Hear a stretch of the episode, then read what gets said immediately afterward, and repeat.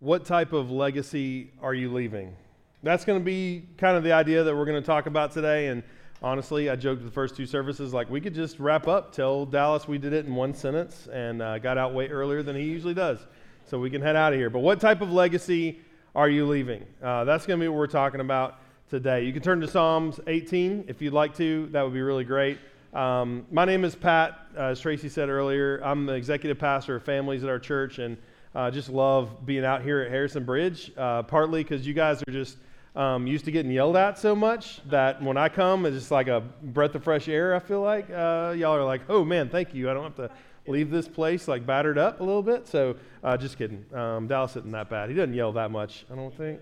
Um, but uh, anyway, pray that downtown where Dallas is preaching this morning still has people there next week. That would be a really good thing. Um, they don't walk away limping too much. Uh, that would be really good. Um, we're talking about this idea of uh, what type of legacy are you leaving?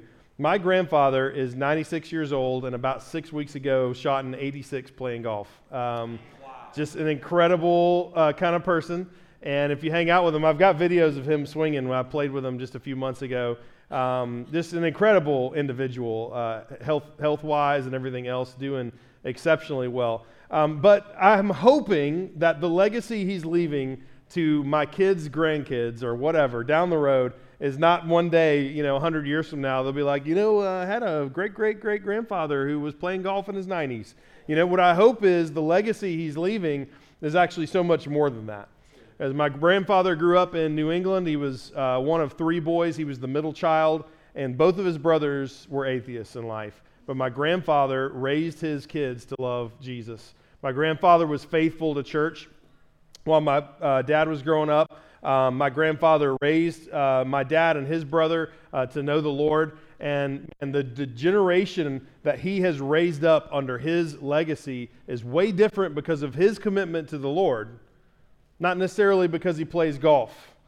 And so today, when we talk about legacy, I want us to think about legacy that truly matters because I know that if you're like me, I have uh, two kids, both in middle school now, which is a little crazy this year. Like, just uh, adjusting to that. Um, but my son is like a miniature version of me. Like if you can imagine me with hair um, and uh, way skinnier, then that would be him. And uh, and no beard yet. He's still in eighth grade. It's got a little ways to go on that one. Um, but he's just like me. And I told him the other day, I was like, man, if I'm too hard on you, just know I'm seeing all the problems of myself in you. Okay, so trying to help you out so don't feel like I'm against you. I'm for you, you know. So we had a real open talk about all that.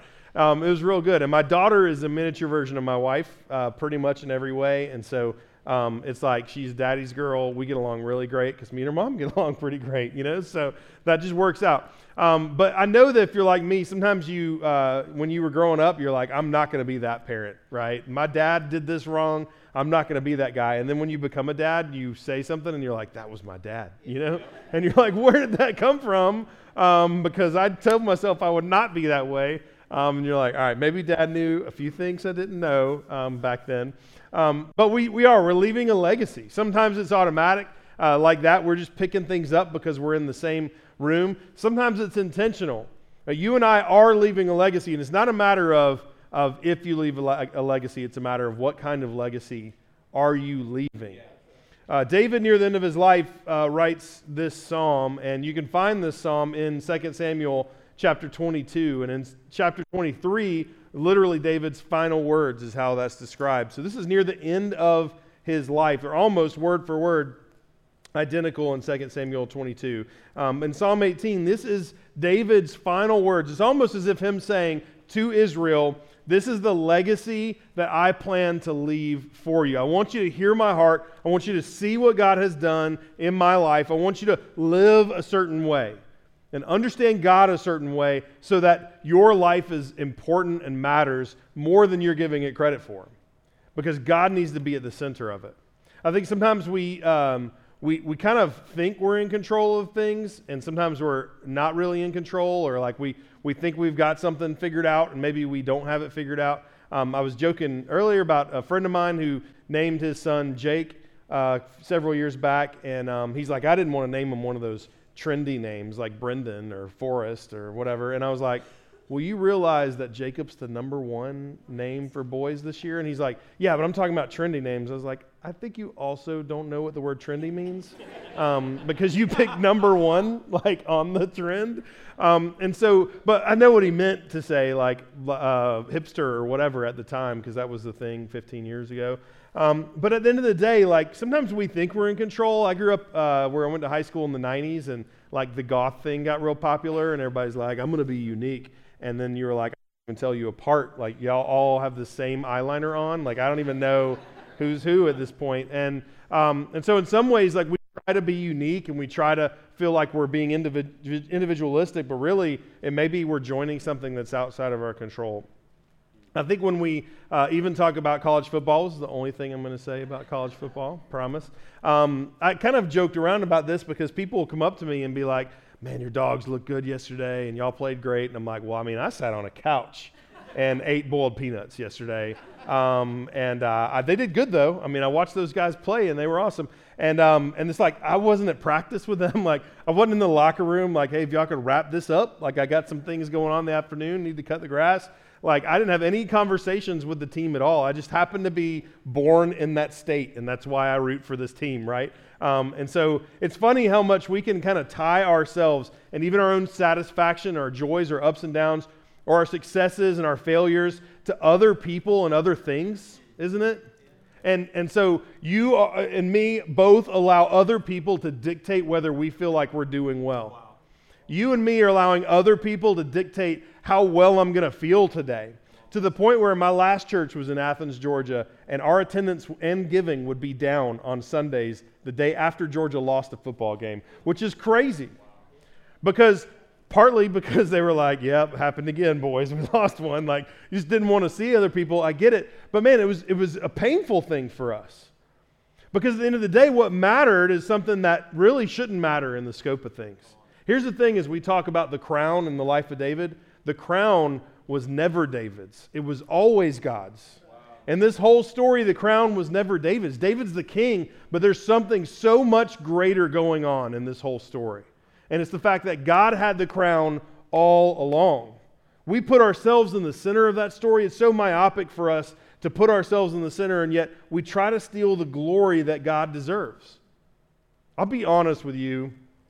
This is easy, easily done. It's easy to be arrogant. It's easy to go, I'm really good at this job. I'm the best one in the office.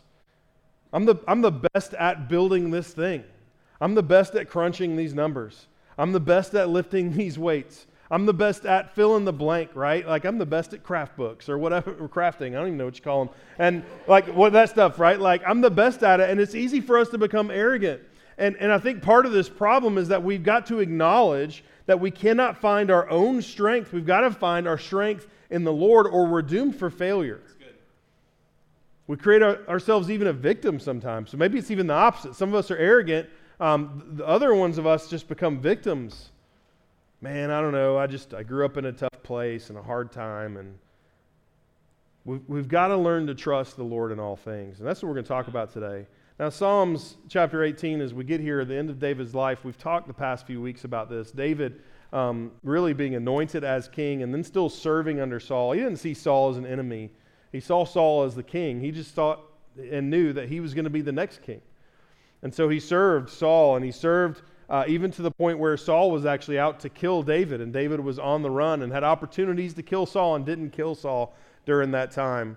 And even last week, we heard about Absalom, his son, who was trying to usurp David from the throne. It's just interesting for me to think about a king in these days having to be so strong and so tough that if you're not tough enough, somebody else might just try to like cut your head off and take the throne from you. Like, that's just a crazy idea. You know, now it's all like political moves, and they're like, so what did you really say about that resolution? Like, but back then it's like, all right, bro, let's go down. And if I be, win this fight, then I'm going to be the new king, okay?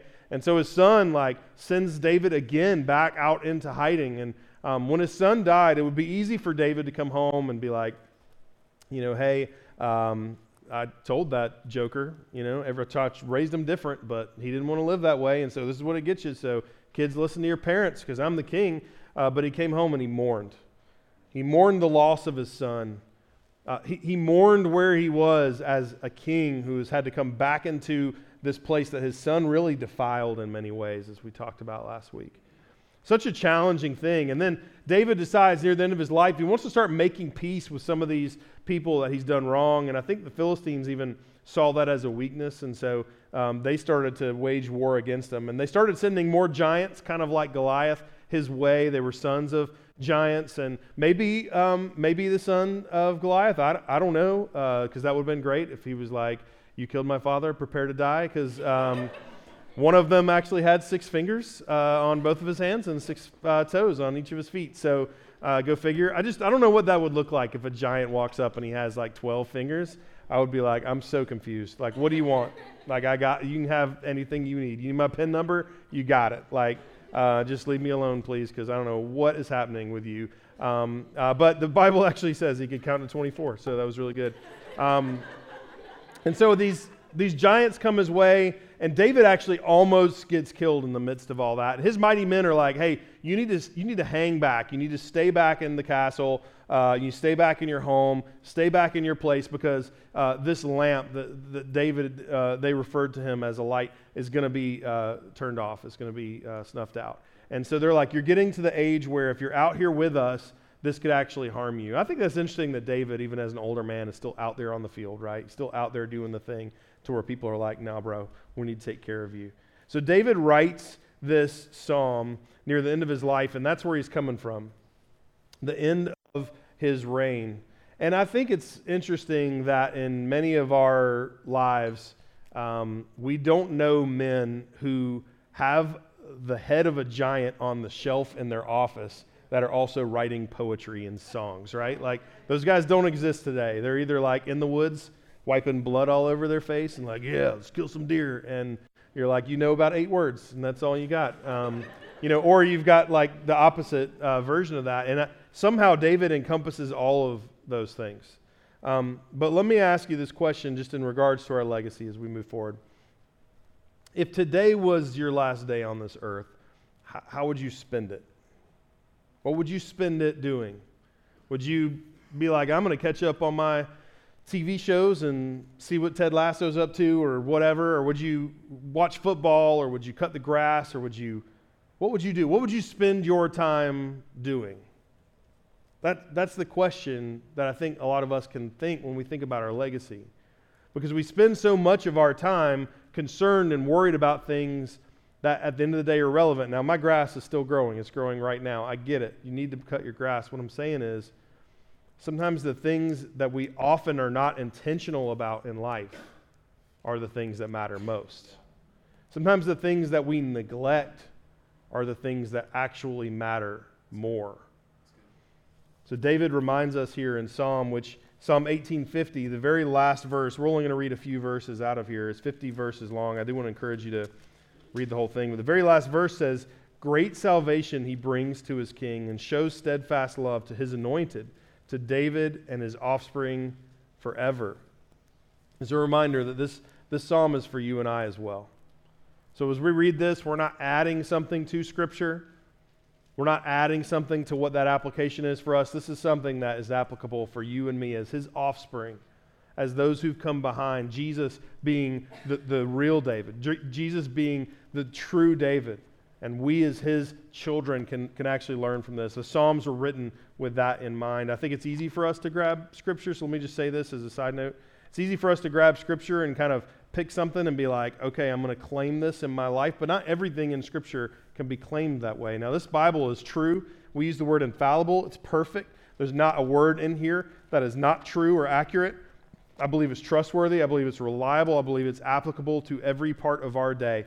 Um, here's the thing, though there are things in Scripture that are not written for you, right? Or that may not be a truth. For instance, there are true quotes of the devil talking, but I don't want you to take that quote and start applying it to your life. The devil actually said it. That doesn't mean it's true for us, right? So we have to do as we read Scripture, we have to say, what is the context of what's here? And Psalms here is contextually for us to learn from what David is trying to tell us. So the first thing this morning is the first three verses we're going to read, is dependence on God. David's dependence on God. He starts by saying this I love you, O Lord, my strength. The Lord is my rock and my fortress and my deliverer, my God, my rock, in whom I take refuge, my shield, the horn of salvation, my stronghold. I call upon the Lord who is worthy to be praised, and I am saved from my enemies. David realized that he needed to be dependent on God, on everything, dependent on God in everything in his life. I love the, the military type references here as he says, My rock, my fortress, my deliverer, my shield, my horn of salvation, my stronghold, my refuge. This is a guy who has spent some time on the battlefield. This is a guy who spent some time in the wilderness. It's a guy who really knew what it was like to kind of have his back up against the wall, right? And somebody seeking his life or seeking the life of his men. He knew that a fortress is important, right? Like if you have you ever been to one of those castles in, in uh, Europe or, or, anywhere? I've only been to one in Ireland.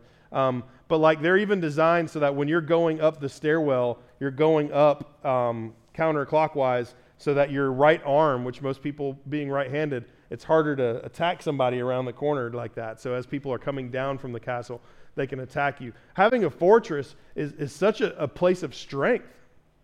It's such a place of protection. And what David is saying is God is our protection, He is our shield. He is the one who is watching over us and protecting us. We can depend on Him. Now, this kind of hyperbole I know y'all are used to because Dallas preaches every week. He loves the extreme, but he's just saying here this kind of example, we need to be reminded that our safety, our own safety, can be in the hands of the Lord. We can depend on God because He's dependable. We can trust God because He's trustworthy. He, he deserves our dependence on Him. I'll be honest, like, um, I, I, some of y'all might be, I hope I'm not uh, offending anybody. Some of y'all might be the Jesus juker in the room, you know, where you're like, hey, uh, where should we go to dinner tonight? And be like, have you prayed about it? You know, you, you know that person? Like everything you do, like, have you prayed about it though? Like, well, okay. Let's assume when I ask you a question, I've already prayed about it. Uh, let's just start with that. So I don't know if like you have those friends in your life, um, but I've I've had those friends in the past, and it's good. I, but at the end of the day, that's that's what true dependence is, right? It really is about saying, I want to pray about decisions in my life that matter. I want to spend time asking what God's opinion is on the things that truly are going to be important. I do care what God says in my life. Deep, this is John Piper, a quote from him deep, humble dependence on God has produced world changing achievements. Man, we need to have a deep, humble dependence on who God is. It's going to change the world around us when we realize that God's ways are way better than our ways. I tell people all the time, I disagree with God all the time. I just know I'm the one that's wrong, right? And when we depend on God, it's like saying, I'm trusting Him in spite of realizing that I may be the one that's wrong in this situation. I'm going to depend on Him because He's dependable. I'm going to trust Him because He's trustworthy. Colossians 1 16 and 17 says, For by him all things are created in heaven and on earth, visible and invisible, whether thrones or dominions or rulers or authorities, all things were created through him and for him. And he is before all things, and in him all things hold together. He's saying God is the creator of the universe and holds everything together in his hands. Surely you can trust him with this. I was like, I've always been independent right? Like we're taught to be independent. I was the kid that, like, my dad uh, told me ever since I was a, little kid, like I was making my own choices and my own decisions. And um, I, that's hard because I have one of those in my house. like, it's tough, right? Um, some people call it strong willed. I'm calling it independent, all right? And um, I was an independent child, and I was always uh, willing to, to put myself out there, always willing uh, to not be afraid and try something new, and even sometimes fail at those things. But man, independence is something that, uh, that I think we seek in our lives. Even for me, I remember I first got married. I was making $1,000 a month working at a church 90 miles away uh, from where I was in seminary. Had nothing, had no money. And dad said, Well, hey, we can help you out if you need uh, to be helped out. And I was like, No, nah, I got this. Like, I'm, in, I'm on my own. Like, you guys are good. I appreciate you. Uh, I'll call you if I if I find myself in trouble, but I'm fine. I want to be independent so bad. I wanted to be out on my own. And we kind of almost can, can live this way to where we don't want anybody else's help. We, we want to prove to ourselves or prove to somebody else or prove to our parents or prove to our friends that we got this. I, I can handle this. I, I don't need somebody else. I think even this is why anxiety and depression and uh, mental health is on the rise in our culture because it's like we need the world to know that on my Instagram account, man, I am the best at this. Like I got things figured out. But when we like look at our real lives, we're struggling. So we're feeling this imposter syndrome of like I'm not quite there, but I need the world to see that I'm perfect. And so we're just feeling that struggle on a daily basis. How can I go talk to somebody and tell them I don't have this together when that's what I'm the one who teach other people about? We, we feel this sense of independence that's expected of us, and what we need to be reminded of is we've got to be dependent on God. We've got to be dependent on Him. We've got to get to a place in our life where we say, I cannot move without speaking to Him first. I cannot go forward without knowing where God wants me to go. And that kind of leads to the second thing is being submissive to God. I'm going to read verses 21 and 22. David says, For I've kept the ways of the Lord and have not wickedly departed from my God. For all his rules were before me, and his statutes I did not put away from me. He says, Man, I love the words of the Lord, and I apply them to my life because he says, I'm submitting to God's leading. Just confessing our weakness is not enough. We have to submit to him. This means Sometimes it requires us to get a little bit out of our comfort zone when we submit to the Lord. We like those echo chambers that um, confirm our own bias, our own opinion, right? Like we, we like to get in the Facebook uh, arguments with people that we agree with so that we can be like, you're right, you tell them. We, we like to get in those moments where, where simply people are affirming what we already thought was, was true we don't really like to be challenged in our ideas. We don't like to find places where people are pushing back. We're, looking in this world now for confirmation on what we think we already know. Submission requires us acknowledging we may not know everything. And what the opinion that I care about is the one that's in this book. The opinion that I care about in life is, is the one I can find through His leading, the one I can find through dependence on Him. The one I can say, hey, am I pushing people away from the love of God by my actions? That's certainly not something God is expecting me to do. Unless it's a hill worth dying on, then let's die on it. That's what God's telling us. At the end of the day, we're looking for these chambers of people who, who can agree with us instead of submitting to God. James 4 7 tells us to submit to God. It's a command, but it's a choice. It means submitting to God with the direction of our lives with our jobs, with our relationships, with our finances, with the things in life that He has given us. I think sometimes we misunderstand what freedom means, right? Like, freedom doesn't mean, well, I can just go do anything. When I was a kid, I used to think um, every other country was just enslaved because this is the home of the free, right? Like, U.S., I'm like, we're free. I just can't imagine everybody else, you know, like they don't know what freedom is. Um, but, I, but I realize like freedom is something so much more than that. Freedom is a commitment to a set of ideals. When you get married, right, like you commit to someone, you're like, I'm making a, a covenant relationship with you. You don't have the freedom to go do whatever you want to do because you can make some decisions right there to ruin that relationship, to make it very difficult to have a healthy relationship with your spouse. That's not freedom. Freedom is saying, I have committed myself to you and I'm going to walk in this freedom. We're going to walk in that together through this commitment. What submission is, is true freedom. And a lot of us are honestly afraid to submit because we've been hurt in the past. Yeah. You've had relationships, maybe even from your childhood, maybe from um, past relationships. And I, look, I've, uh, I've had past situations at churches where people have just been harmful to me. People that other people in the church look at and go, man, they're a hero. And then behind closed doors, just been painful.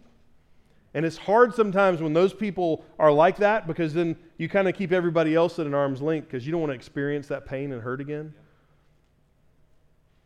And that can happen in our lives. That's why we're not submitting. It's why we're not literally laying everything down before Jesus his feet and saying, Take it all. Take my life. Lead me wherever you want me to go. Because we've been hurt before in the past. because we've experienced that pain and we felt like we don't want to walk through that again. But Jesus is saying, Trust me. I'm dependable. I'm faithful. Let that stuff go. Don't lean into that. Lean into me. David didn't forget where he come from. Remember, David was this guy who was watching the sheep out in the field so much that his dad didn't even believe in him, right? His dad brought every other son in front of Nathan, like, surely this is the one. And Nathan's like, nah, I don't think that's the one. Well, surely this one. Nope. He's like, got any other sons? He's like, I mean, David out there in the field, right? His dad didn't even have that faith in him. And yet God had huge plans for him. So who are you to put your future, who are you to put your legacy in somebody else's hands?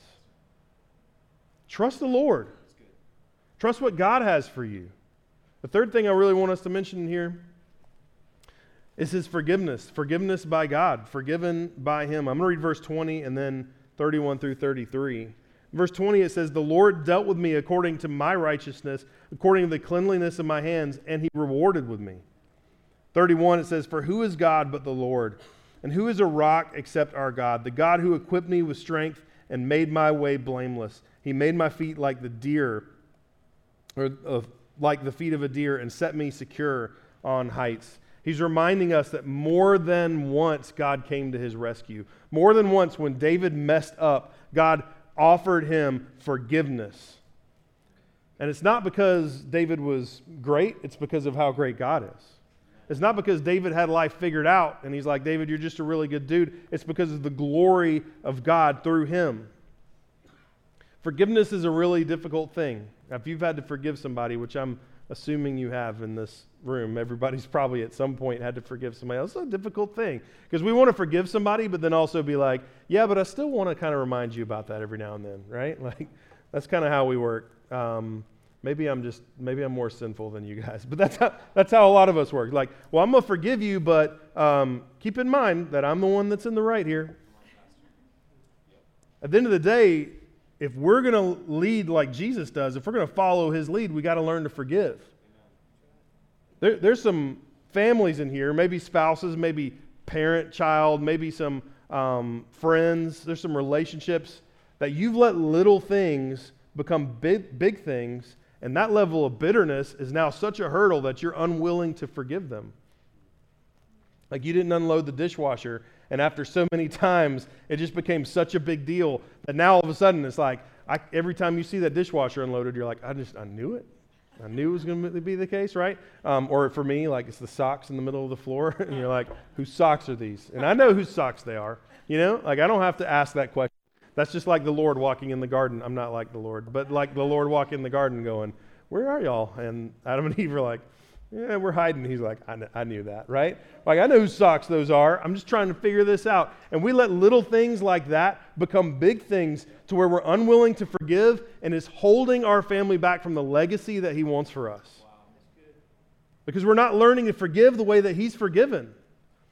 Uh, David even reminds us of Psalm 24, where he says, The earth is the Lord's and the fullness thereof, the world and all those who dwell in it. And then he begins to say in verse 4 He who has clean hands and a pure heart, who does not lift up his soul to what is false and does not uh, swear deceitfully, he will receive a blessing from the Lord.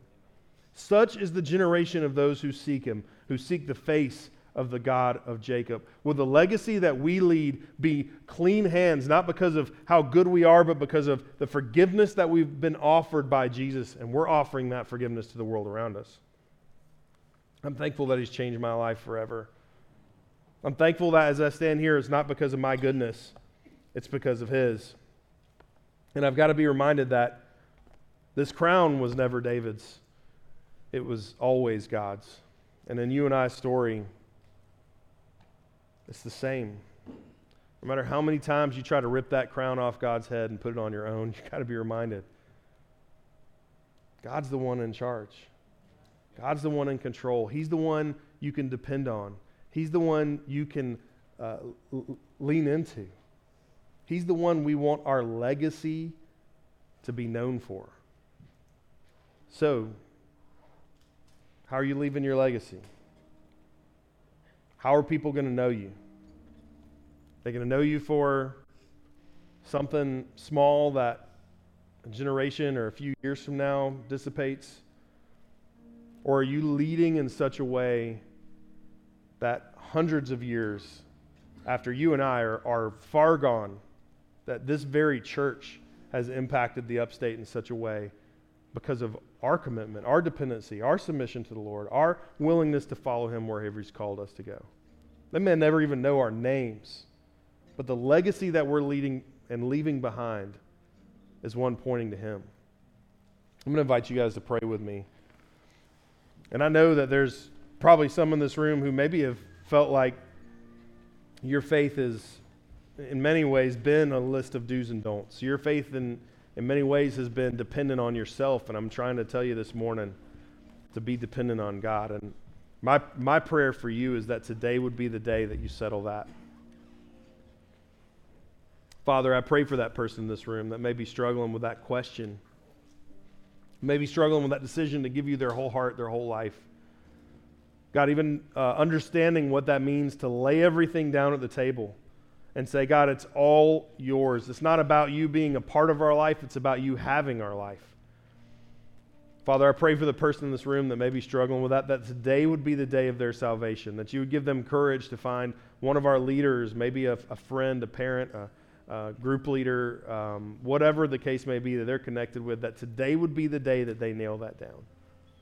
God, for all of us as we walk out of this room, teach us to, to take every day with a level of intentionality.